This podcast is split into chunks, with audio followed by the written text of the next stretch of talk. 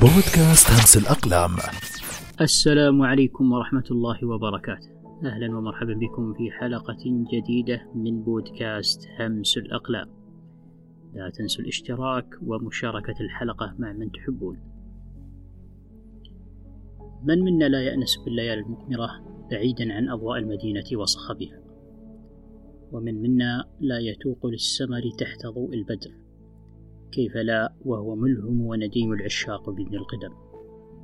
ومن أهم رموز الجمال والصفاء ويعد من أبرز وأجمل ما تغنى به الشعراء. يقول المتنبي متغزلا نشرت ثلاث ذوائب من شعرها في ليلة فأرت ليالي أربعا واستقبلت قمر السماء بوجهها فأرتني القمرين في وقت معا وها هو السياب يرسم صورة شعرية جميلة واصفا بريق عيني محبوبته كضوء القمر المتراقص على الأمواج. عيناك غابتا نخيل ساعة السحر أو شرفتان راح ينأى عنهما القمر. عيناك حين تبسمان تورق الكروم وترقص الأضواء كالأقمار في نهر. ويمر القمر بأطوار متعددة يبدأ محاقا فهلالا وصولا إلى البدر والبدر هو الأكثر صفاء وضياء يأسر القلوب بضوئه الفضي واستدارته وجماله فلذلك سمى العرب أبناءهم باسمه فانتشر بينهم اسم بدر ومن قبله اسم هلال. كما أصبحت الليالي المقمرة تخص بإقامة الاحتفالات والأعراس خاصة إذا وافقت فصل الربيع فأصبح التغني بالقمر أو القمراء كما يسمونها حاضرا في الأهازيج الشعبية.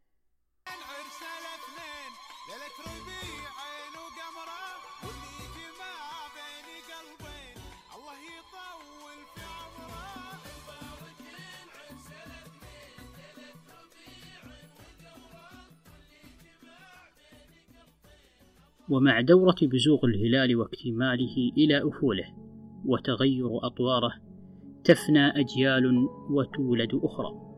ويظل القمر شاهدا على جميع العصور فهو نفس القمر الذي أضاء لأجدادنا من قبل وسيضيء لأحفادنا من بعدنا إلى أن يرث الله الأرض ومن عليها. يقول أحمد شوقي سنون تعاد ودهر يعيد لعمرك ما في الليالي جديد؟ أضاء لآدم هذا الهلال فكيف تقول الهلال الوليد؟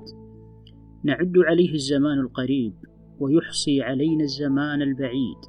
على صفحتيه حديث القرى وأيام عاد ودنيا ثمود وطيبة آهلة بالملوك وطيبة مقفرة بالصعيد. يزول ببعض سناها الصفاء ويفنى ببعض سناه الحديد ومن عجب وهو جد الليالي يبيد الليالي فيما يبيد.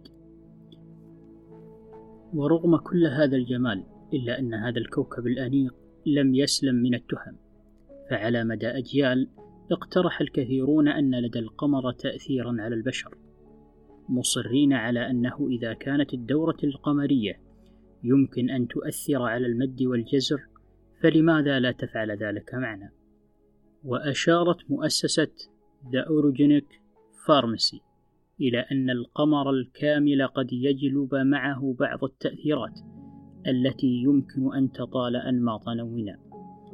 وأوضحت أن هناك خمسة تأثيرات محتملة للقمر. وتشمل النوم المضطرب مشاكل في جهاز المناعة صداع القمر وآلام الكلى. وغيرها من الاضطرابات. بل تعددت الدراسات التي تربط بين اكتمال القمر وكثرة حوادث العنف وأخرى تشير إلى تأثيره على المزاج لدى مرضى الفصام واضطراب ثنائي القطب. فهل كان شاعر الحب والجمال نزار قباني محقا عندما اتهم القمر بتخدير الشعوب العربية؟ عندما يعطل أعمالهم وينطلق لملاقاته كل شهر. يقول النزار عندما يولد في الشرق القمر فالسطوح البيض تغفو تحت أكداس الزهر. يترك الناس الحوانيت ويمضون زمر لملاقاة القمر. يحملون الخبز والحاكي إلى رأس الجبال ومعدات الخدر ويبيعون ويشرون خيالا وصور ويموتون إذا عاش القمر.